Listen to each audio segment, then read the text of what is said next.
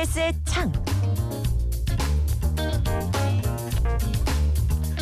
TBS가 수도권 공영방송으로서의 책무와 미래의 비전에 담은 공영방송 TBS 지속발전 방안, 이것을 시민들에게 공개하는 시간을 가졌습니다. 지난 9일 유튜브 생중계를 통해 시민보고회를 진행한 건데요. 오늘 TBS 창에서 관련 내용 자세히 짚어보겠습니다. 시민보고회에서 직접 발표를 담당했던 TBS 구성원 김승환 기자, 김호정 PD 두 분 나오셨습니다. 안녕하세요. 안녕하세요. 예, 저도 유튜브로 이제 봤는데 두 분 발표하느라고 상당히 고생하신 것 같아요. 고생 많이 하셨죠? 예, 아무래도 대표는 아니지만 대표처럼 보이게 이렇게 발표를 하게 돼서 고생보다 부담이 굉장히 좀 크게 다가왔습니다.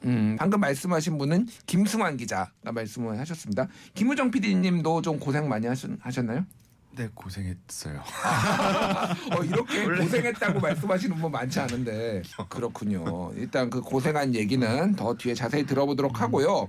일단 요 지금 TBS를 둘러싼 여러 가지 뭐 정치 환경 아니면 미디어 환경 변화 뭐 이런 것들에 대해서 간단하게 얘기를 해야지 우리 청취자분들은 이해를 좀 쉽게 하실 것 같습니다. 일단은 정권 교체가 됐고요. 지방 정부도 오세훈 시장이 가고 있고 이런 상황에서 내년 2월에 현 사장인 이강택 대표 임기가 원래는 끝나게 돼 있는데 이강택 대표가 이틀 전에 사의를 표명을 한 상황이고 그래서 새롭게 사장을 뽑아야 되는 이런 상황이기도 하고 그 와중에서 TBS의 공정성 뭐 이런 것에 대해서 지속적으로 외부의 문제제기도 있었고 그 와중에 서울시의회는 TBS를 서울시가 지원하는 조례안에 대해서 폐지하겠다 이런 것들을 이제 국민의힘 주도로 지금 뭐 서울시의회에서 논의가 되고 있는 상황이고요. 발의는 됐는데 지금 아직 통과는 안 된 상황입니다. 그래서 그거를 언론계가 반대하고 있고 뭐 이렇게 복잡한 상황들이 이어지고 있습니다. 이 상황에서 지난 10월 초에 공영방송 TBS 지속발전위원회 기구가 출범을 했어요. 이게 어떤 성격을 가진 건지 좀 설명을 해주시죠. 일단 말 그대로 목적 자체는 TBS가 수도권 공영방송으로서 지속하기 위해서 무엇을 해야 되느냐를 논의하기 위해서 경영진이나 이사회도 물론이고 노동조합 그리고 시청자위원회 등 그러니까 시청자 대표인 거잖아요. 이렇게 다 모여서 수도권 공영방송으로서 TBS가 어떤 일을 해야 하고 사람들에게 어떤 서비스를 제공해야 하느냐 그리고 우리가 가진 재원적인 한계 이런 것들은 어떻게 돌파할 수 있겠느냐 이런 거를 고민하는 자리였고 한 달여 정도 저희가 논의를 거쳐서 시민보고회를 개최를 했던 겁니다. 그렇군요. 그러면은 이게 TBS 내부 분들도 참여를 하고 또 외부의 뭐 전문가 아니면 객관적으로 조언해 주실 수 있는 분들도 참여를 하고 그 결과물이 이제 최근에 나왔다 이렇게 이해를 하면 되는 거죠? 그렇죠. TBS 같은 경우에는 우리가 주창하는 수도권 지역 공영방송사로서 어떤 역할들을 해야 하고 거기에 들어가는 재원은 어느 정도 될 것인지를 외부의 전문가들의 이야기를 참고해서 우리 스스로 정립해 나가자. 이런 개념으로 시작한 발전위원회라고 보시면 될 것 같습니다. 알겠습니다. 그래서 지금 실무단을 꾸려가지고 크게 보면 이제 두 축으로 지금 얘기가 진행된 것 같아요. 하나는 도대체 TBS의 정체성은 무엇이냐, 무엇을 해야 되는가. 요거는 김승환 기자께서 발표를 하신 것 같고 그리고 돈은 어떻게 벌 것인가. 지금 재원 문제가 첨예한 이슈로 대두되고 있는데 그리고 그거를 위해서는 어떻게 법 제도로 바꿔야 될 것인가. 요거를 김호정 PD님이 담당해서 하신 것 같아요.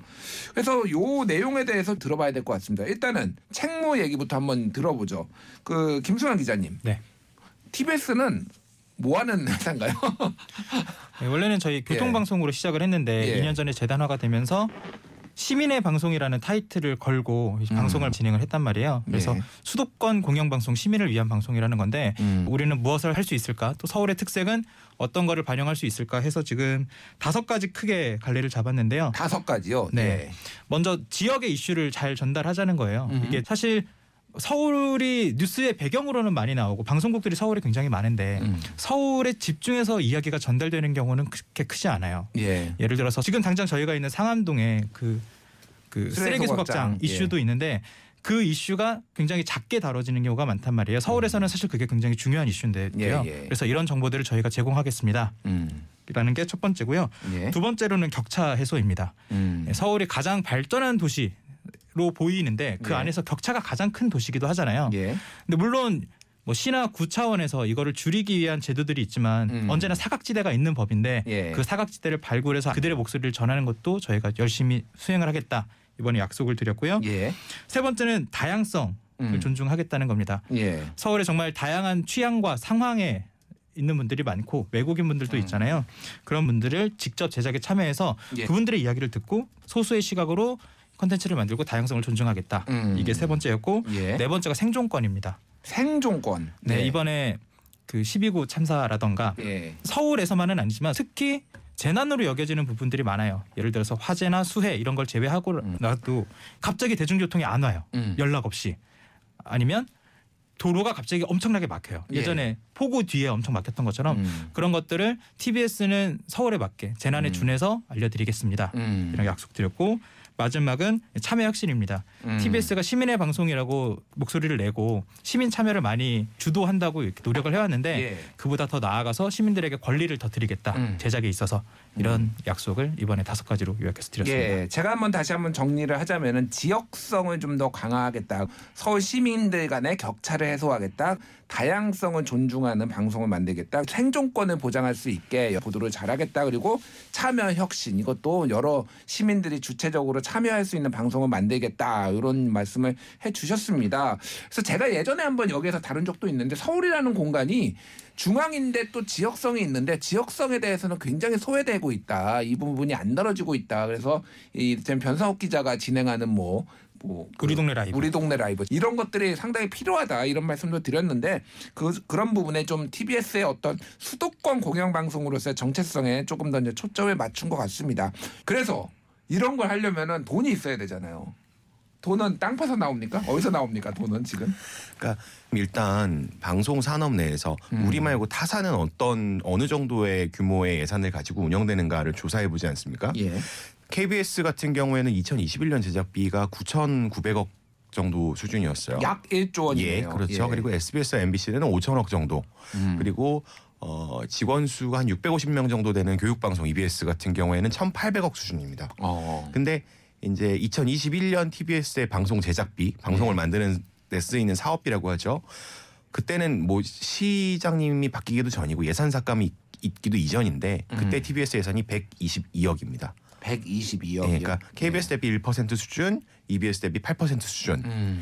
그리고 국가 정책 방송인 KTV의 반 정도 되는 금액이에요. 그러니까 사실 예산 삭감이 있기 이전부터 지상파 라디오 채널 2개, TV 채널 1를 가진 방송사임에도 불구하고 상당히 적은 제작비로 운영되었다는 거죠. 예.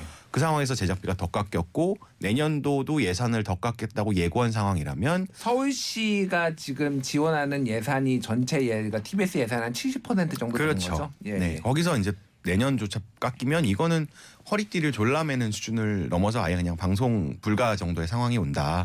그 정도 상황을 보고 자 그럼 일반적으로 생물분과에서 우리가 하려고 하는 것들을 수행하기 위해선 얼마 정도의 예산이 필요할까? 예. 그럼 연간 500억 정도의 예산이 필요하게 됩니다. 500억이요? 네. 이 정도 규모의 방송사를 정말 최소 비용으로 운영하기 위해서. 작년 122억이라고 하셨잖아요.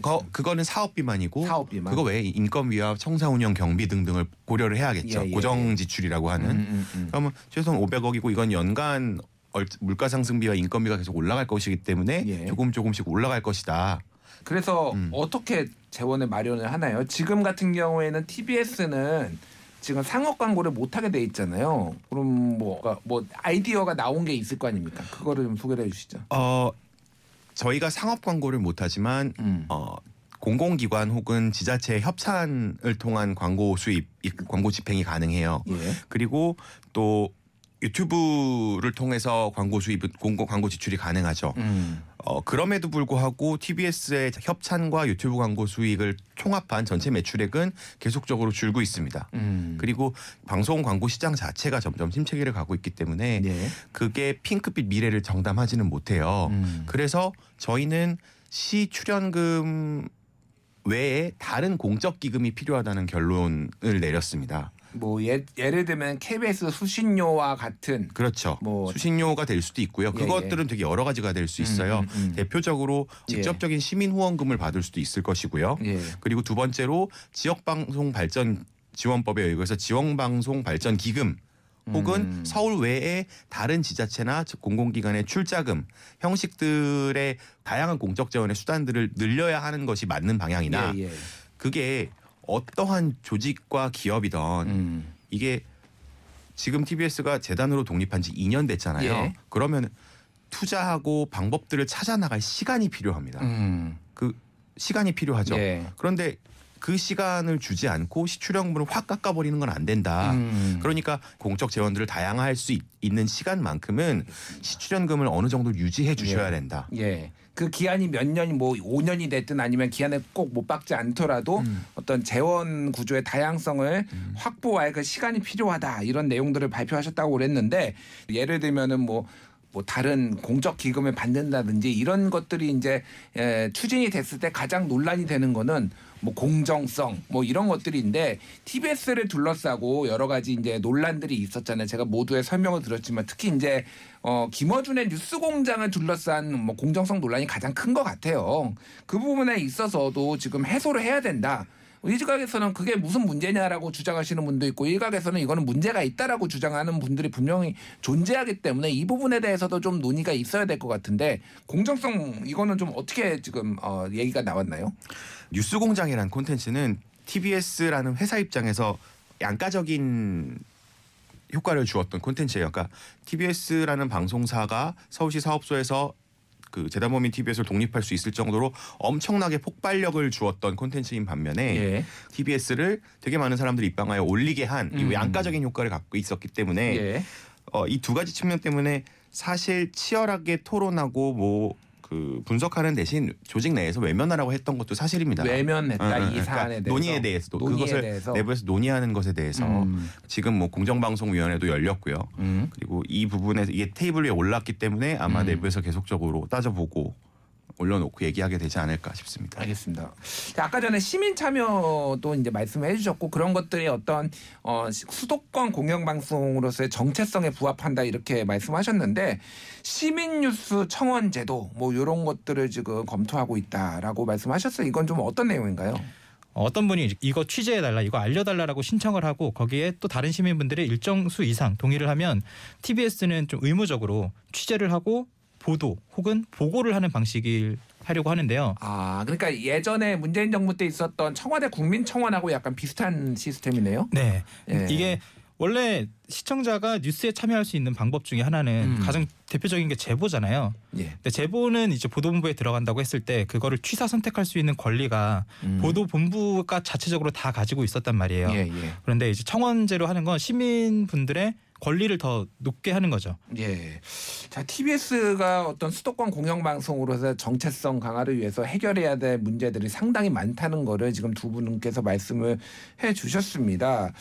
좀 앞으로의 계획을 좀 듣고 싶어요. 이제 발표를 하신 거고 여기에서 지금 활동이 다 끝난 건 아니잖아요. 그렇죠. 어떤 것들이 지금 계획이 있습니까? 지금 일단 TBS 라디오 상업광고 추진 관련돼서 진행되고 있고요.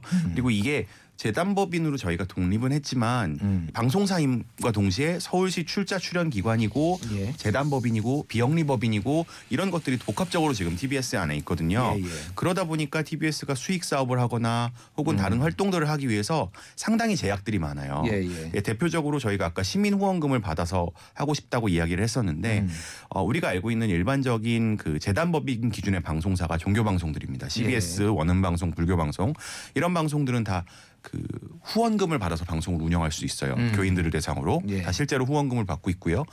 그래서 저희도 후원금을 받음으로써 공영방송으로서 역할을 해야 하는데 이게 서울시 출자 출연기관에 속하다 보니까 후원금을 받으려면 뭐 기부금 관리법 위반이에요. 아. 뭐 이런 것들이 존재하는 거죠. 예. 그리고 뭐 저희가 뭐 다른 수익사업이나 공적지원금을 받고 싶은데 이게 서울시 출자 출연기관의 한계 때문에 못하는 것들이 많아요. 그래서 아리랑 방송 같은 경우에도 저희와 똑같은 재단인데 예. 아리랑 방송은 아직 그게 뭐 법안이 통과되진 않았습니다만 국제방송교류재단법이라는 법률이 따로 있습니다. 별도의 법이. 네. 예. 그런 식으로 법안을 통해서 저희가 뭔가를 할 수 있는 운신의 폭을 넓힐 수 있는 방법들을 고민한다든지 그걸 위해서는 뭐 국회와도 얘기를 해야 할 것이고요. 시민사회와도 예. 할 것입니다. 알겠습니다. 그런 작업들이 필요합니다. 예. 자, 할 얘기는 정말 많을 것 같은데 시간이 많지 않아서 이제 마무리해야 될 것 같아요. 자, TBS 구성원으로서 또 기자, PD 이렇게 제작에 직접 관여하시는 분들이 참 바쁜데 이런 것까지 하느라고 힘드셨을 것 같아요. 마지막으로 한 말씀 좀 뭐 부탁드리겠습니다. 처음에 말씀드렸던 것처럼 저희가 대표가 아니라 그냥 구성원의 한 명으로서 목소리를 낸 거거든요. 이게 TBS는 언제나 시민에게 꼭 필요한 방송이 되겠다. 그리고 든든하게 기댈 수 있는 방송국이 되겠다.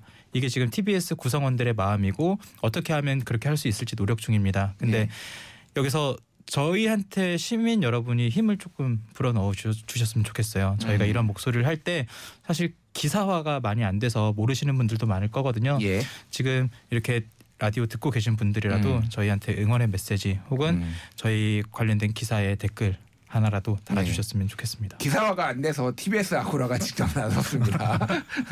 피디님.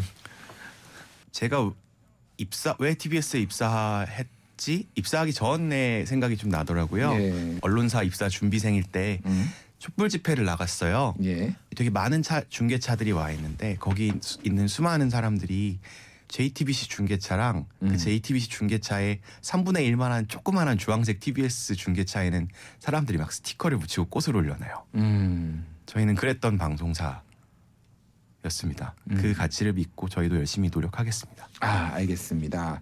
예, 두 분 오늘 말씀해 주셨는데 TBS가 수도권 공영방송으로서의 책무와 미래비전을 담은 공영방송 TBS 지속발전 방안을 어떤 모습으로 발전시켜 나갈지 청취자 여러분들도 관심을 갖고 지켜봐 주시면 좋을 것 같습니다. 저희 TBS 아고라도 지속적으로 관심 갖겠습니다. 지금까지 TBS의 김호정 PD, 김승환 기자였습니다. 두 분 감사합니다. 감사합니다. 고맙습니다.